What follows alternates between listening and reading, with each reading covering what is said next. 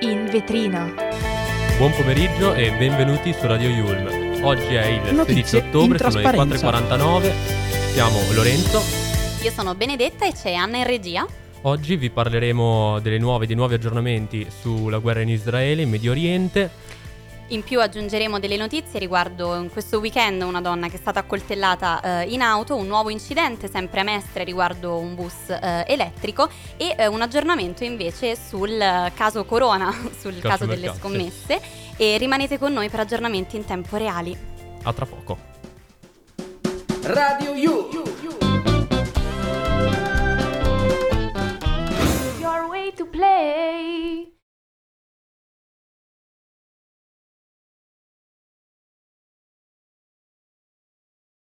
Guerra tra Israele e Palestina. Il bilancio delle vittime palestinesi tra la striscia di Gaza e la Cisgiordania dall'attacco di Hamas dello scorso ormai 7 settembre ormai risulta salito a 2.506 morti e oltre 10.000 feriti, intorno ai 10.400. Stamattina si parlava di un valico che bisognava Sì. aprire con, con l'Egitto. Purtroppo dall'Israele ci arriva la notizia che il cessate il fuoco non c'è, probabilmente questo valico verrà aperto per ehm, portare eh, al di fuori della, della striscia i turisti, ma non ancora per portare eh, gli aiuti umanitari.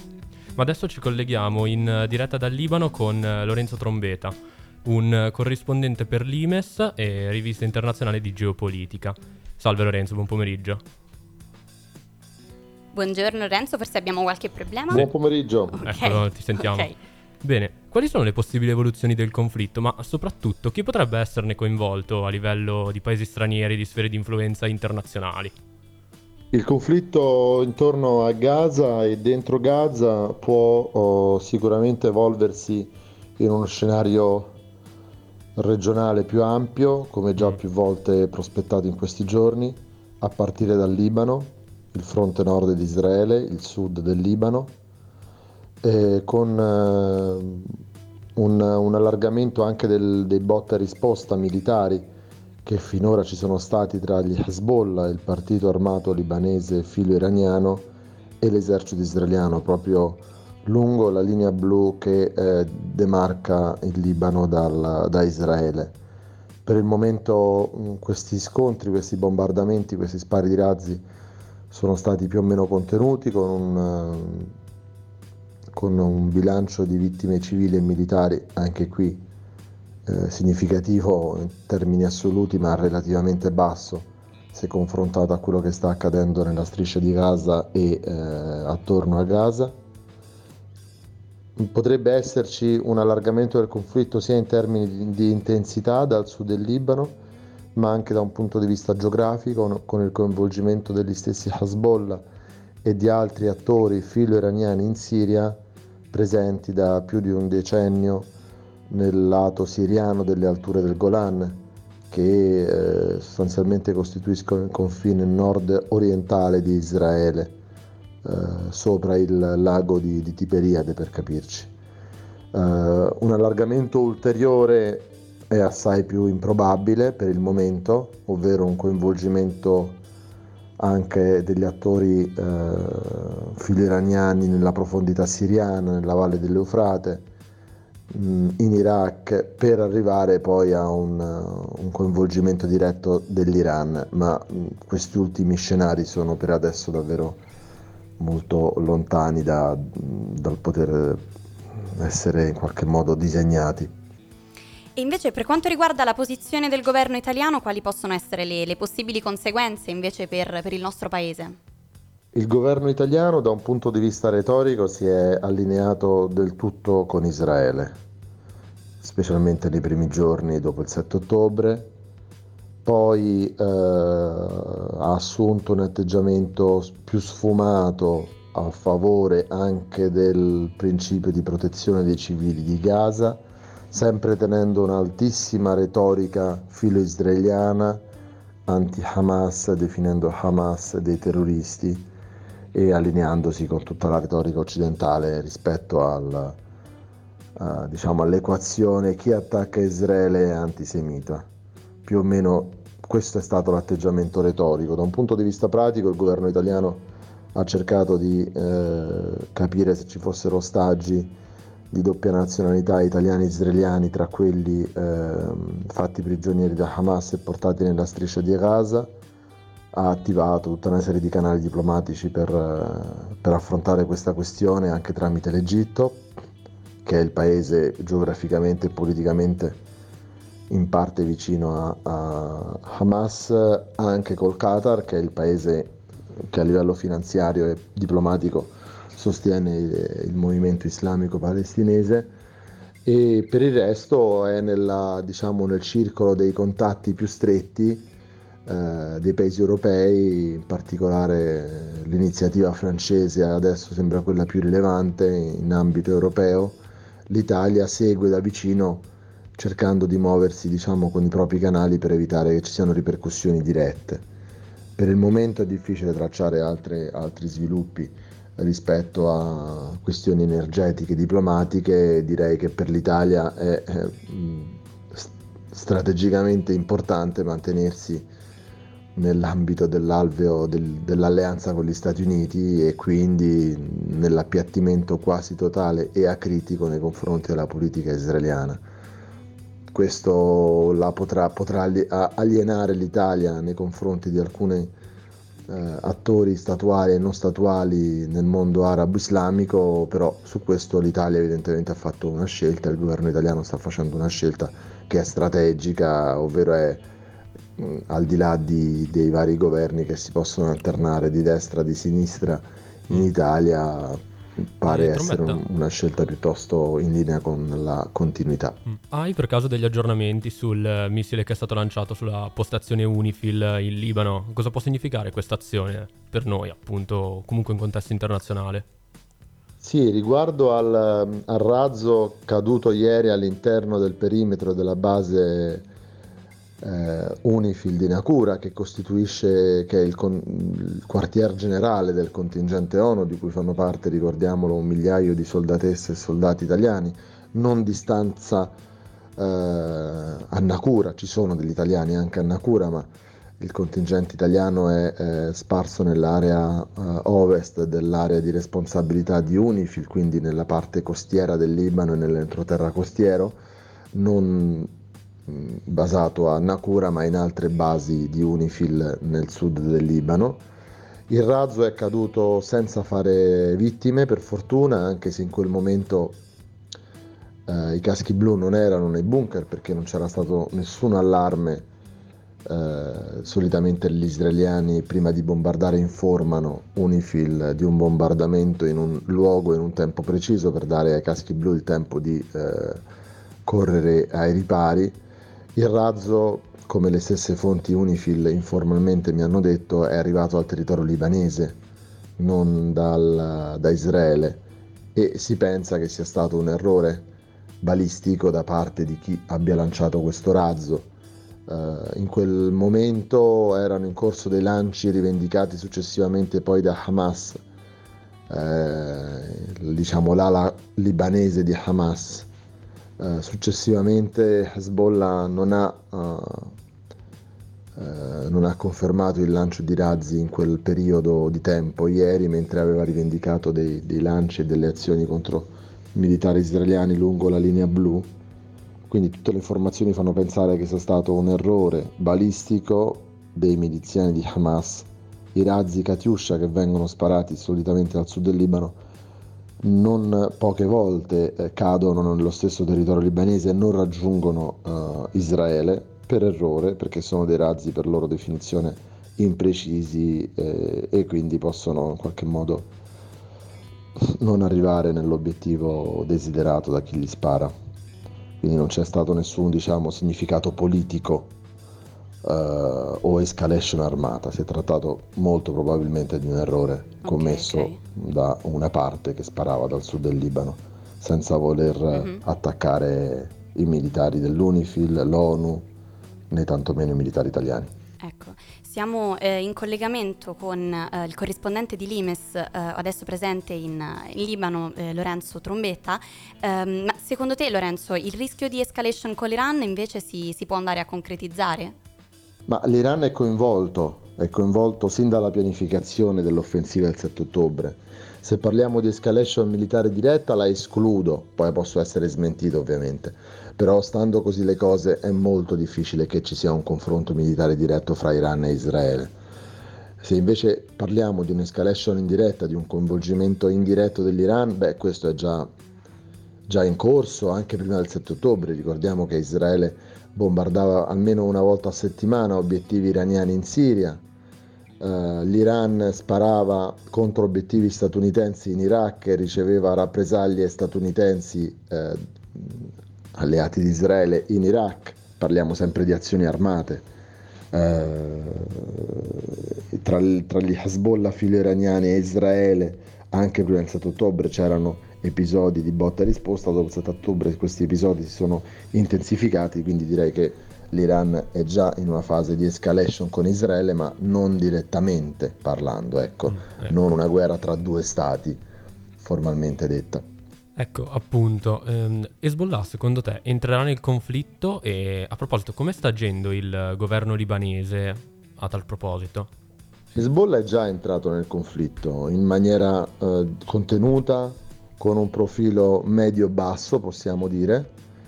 Hezbollah controlla il potere decisionale istituzionale libanese per quanto riguarda la guerra e la pace. Hezbollah eh, da circa vent'anni è una forza istituzionale libanese, da diversi anni è la forza dominante da un punto di vista istituzionale libanese, non soltanto con i suoi ministri, con i suoi sindaci, consiglieri comunali, direttori di istituzioni governative libanesi, ma anche tramite ministri e altri rappresentanti centrali e locali dei partiti alleati a Hezbollah. Inoltre ha un, un controllo del territorio del sud del Libano piuttosto eh, massiccio, piuttosto granulare, capillare, anche grazie al fatto che eh, forme di gestione di servizi eh, sociali e servizi di base alla popolazione sciita del sud del Libano vengono forniti grosso modo tramite Hezbollah e ha un controllo del territorio anche fuori dal sud del Libano, nella valle della Bekaa, in alcuni quartieri di Beirut e tramite suoi clienti locali cooptati eh, anche in altre comunità non sciite, non, non necessariamente musulmane, quindi anche cristiani maroniti, cristiani ortodossi, musulmani sunniti, controlla diverse regioni e diversi, diversi snodi diciamo, dell'articolazione del potere libanese. Detto questo, il governo libanese per ora formalmente è rimasto abbastanza silenzioso, a parte due o tre dichiarazioni del premier eh, Najib Mikati, che tra l'altro ricordiamo è un premier dimissionario in attesa che si formi un governo, in attesa che venga eletto un presidente, perché il Libano da più di un anno non ha un presidente della Repubblica, che è una carica non rappresentativa, ma una carica con, con ampi poteri. Quindi nel, nel, vuoto presidenziale, in un contesto in cui Hezbollah comunque di fatto già controlla eh, le articolazioni del potere, in particolare quelle militari di sicurezza in Libano, diciamo la domanda non è tanto sul governo libanese e quando Hezbollah intende alzare il livello dell'azione. Questo lo vedremo, come ho detto nella prima domanda, nel, nelle prossime ore, nei prossimi giorni capiremo in che direzione si sta andando. E oggi dal, dal Libano, eh, corrispondente di Limes. Um, tra poco ascolteremo altre, altre notizie, sì. qui siamo in vetrina, uh, sono le 15.04, stiamo per ascoltare le notizie del pomeriggio, ma prima gli One Republic. You don't feel the fall Hope when the water rises, you built a wall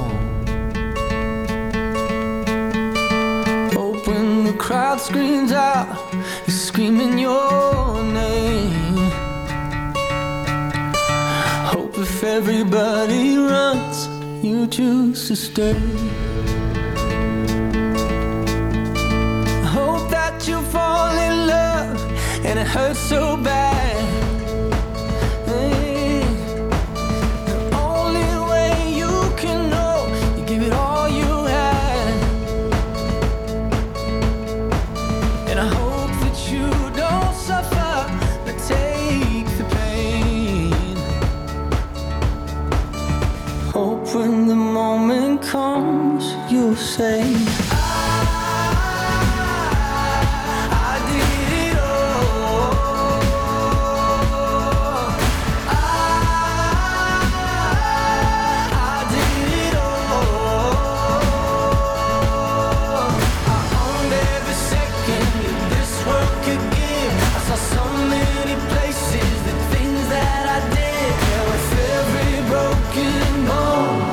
Swear I live.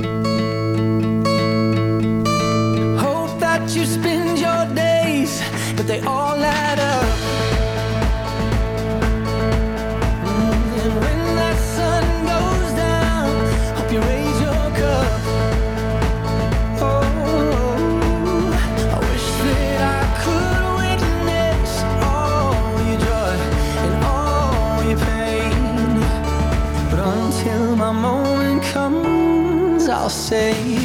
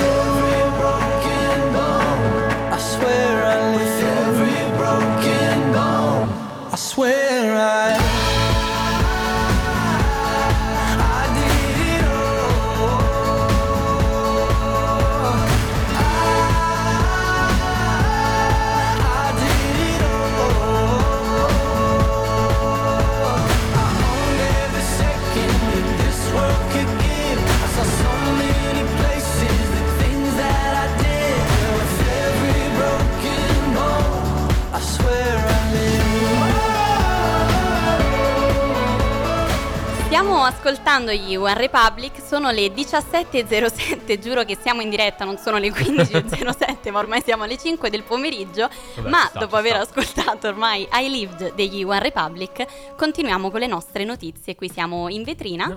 e proseguiamo con una notizia di questo weekend. Ehm, a Martina Franca nel Tarantino, ehm, una donna è stata eh, ferita, una donna di 48 anni è stata ferita in macchina con oltre 15 coltellate in una Renault Clio dal marito che poi è fuggito. In realtà poi dopo un po' di vicissitudini il marito poi alla fine è stato preso. ehm, Sì. Sì, la donna è stata subito soccorsa ed è stata subito accompagnata all'ospedale e dopo qualche ora i carabinieri appunto- hanno appunto rintracciato e arrestato il marito della vittima. L'arrestato è appunto in provincia di Brindisi e si procede con le indagini. Fortunatamente sì, la, la donna diciamo è eh, ferita, ma fortunatamente le sue condizioni non destano alcun tipo di, di preoccupazione. Questo un po' in realtà si collega ad un'altra, ad un'altra notizia avvenuta sempre nel corso di, di questo weekend in provincia di Ancona. Sì, una donna di... esatto, esatto, una donna di 53 anni, eh, Concetta Marruocco, è stata invece uccisa a coltellate dall'ex marito che aveva ancora in possesso un, Mm. un mazzo di chiavi, è entrato in casa ehm, in piena notte dopo una, colte- una litigata, ehm, ha ucciso la- l'ex moglie ormai a coltellate, sembra poi abbia chiesto alla figlia di chiamare i carabinieri, Sì, mm, per realtà costituita. questo esatto, si poi si è... diceva anche oltretutto che il fatto era, diciamo, si sapeva che sarebbe andato ad accadere sfortunatamente, almeno non so se hai sentito, ma mh, generalmente i telegiornali riportano affun- appunto che la donna aveva già denunciato e oltre che per eh, propria tutela anche per incoraggiare le altre donne vittime di, di questi Sì, crimini sì. appunto a... Panariello, a che è il nome del, del marito che ha, che ha appunto accoltellato la- l'ex moglie, ha avuto 20 anni di, di maltrattamento alle spalle, Mm. tant'è che aveva il braccialetto elettronico, infatti Sì. ecco appunto qui eh, inchiesta aperta sul malfunzionamento del braccialetto, effettivamente se ehm, è stato realmente un malfunzionamento, se invece appunto aveva smesso di funzionare da parecchio tempo. Sì, questo è vero. eh, sarà una questione appunto dove la magistratura dovrà appunto far luce sul discorso del braccialetto perché è molto grave. Ma adesso ci ascoltiamo un'ottima canzone dei The Smith, Big Mouth Strikes Again, su Radio Yulm.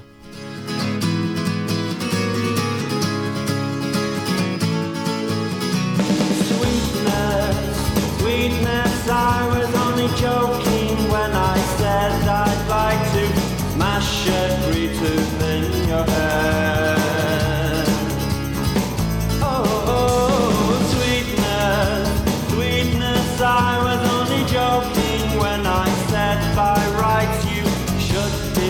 broken in your bed.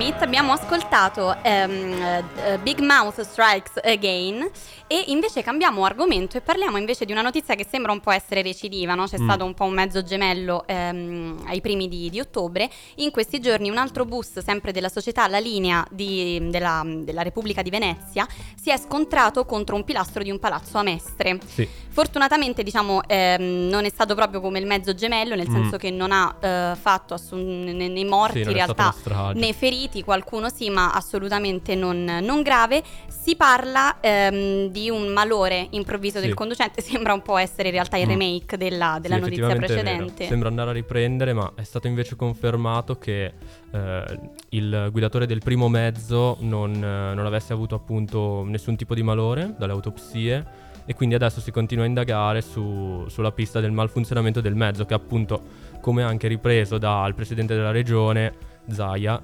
ehm, era praticamente nuovo, aveva un anno, quindi è anche molto complesso andare a capire perché ed effettivamente cosa è successo. Poi immagino anche tu avrai visto i vari video che circolano delle telecamere di sicurezza, però appunto sono video comunque molto confusionali, perché appunto l'autobus è ripreso ma da una parte piccola non si vede molto bene ciò che avviene, quindi penso che sarà un caso molto complesso da andare a risolvere, almeno nei minimi Sì, dettagli. fortunatamente, ecco appunto, in questo caso non ci sono, state, non ci sono stati né morti né, né Mm. feriti gravi, invece appunto l'incidente scorso causato sempre dalla stessa Sì. linea di trasporto a Mestre aveva causato oltre 21 morti, 21 persone che hanno perso la vita, 15 feriti e in realtà proprio nelle ultime ore, un'oretta fa appunto, eh, è sorto un altro caso, ovvero che i Sì. primi di giugno, intorno al 16 più o meno di giugno, c'era stato un altro incidente sempre con un bus elettrico, sempre della stessa linea, che era rimasto un po' in disparte, ecco in realtà Sì. perché si Sì, pensava non si fosse... il collegamento. Esatto, invece adesso si è, si è notato che appunto era un guasto all'impianto frenante, quindi in realtà si teme sia un po' un guasto che, che continua per questi bus appunto nella, a Mestre. Sì, tuttora infatti la società è stata sospesa dal servizio e la gestione appunto degli automezzi è stata diciamo ceduta a- alla gestione comunale. Sì, questa ipotesi diciamo di, di- di guasto ai freni purtroppo ritorna. E mh, cambiando invece argomento, eh, parliamo un attimo del caso Corona. Sì, sì, nel caso argomento. scommesse, esatto. Sembrano essere 30 i nomi dei giocatori coinvolti nelle scommesse sulle piattaforme illegali. Addirittura adesso si sta facendo un po' il totonomi su Sì, chi invece sì, ha scommesso. Esatto. dovrebbe essere. Si vocifera, potrebbe esserci Lautaro dell'Inter tra i nomi, ma tutto ciò Corona ha detto che parlerà sabato, se non sbaglio, in diretta. Se Sì, non si vedrà per male. adesso diciamo la suspense è su chi ha scommesso Sì. un milione e mezzo invece i nomi precedenti erano quello di Zagnoli quello di, Tola- di Tonali di Fagioli e ehm, Corona oltretutto in un'intervista dice, dice faremo un al- altri nomi e svelerò la talpa quindi Sì. insomma rimaniamo un secondo a un, un Esatto. mistero. rimaniamo un secondo a, a capire quali possono essere Sì. gli, gli sviluppi e, mm, e quindi niente insomma dobbiamo soltanto capire effettivamente chi è che ha scommesso questo, questo milione e mezzo sono le 17 e, e 16 rimanete con noi A tra poco. Radio You. Your way to play. questo era in vetrina Radio Yulm buon inizio settimana Buon a inizio. tutti E noi siamo Lorenzo. Io sono Benedetta, c'è Anna in, in regia. Seguiteci sui nostri social, siamo Radio Yulm su Instagram, Facebook, il nostro sito web è www.radioyulm.it. Ci vediamo, Ci vediamo lunedì prossimo. con noi e più tardi per tutti gli altri Certo. programmi invece. Ciao a tutti. www.radioyulm.it. Ci vediamo, Ci vediamo lunedì prossimo. con noi e più tardi per tutti gli altri Certo. programmi invece. Ciao a tutti.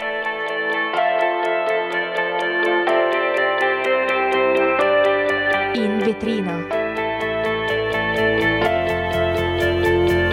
Notizie in trasparenza.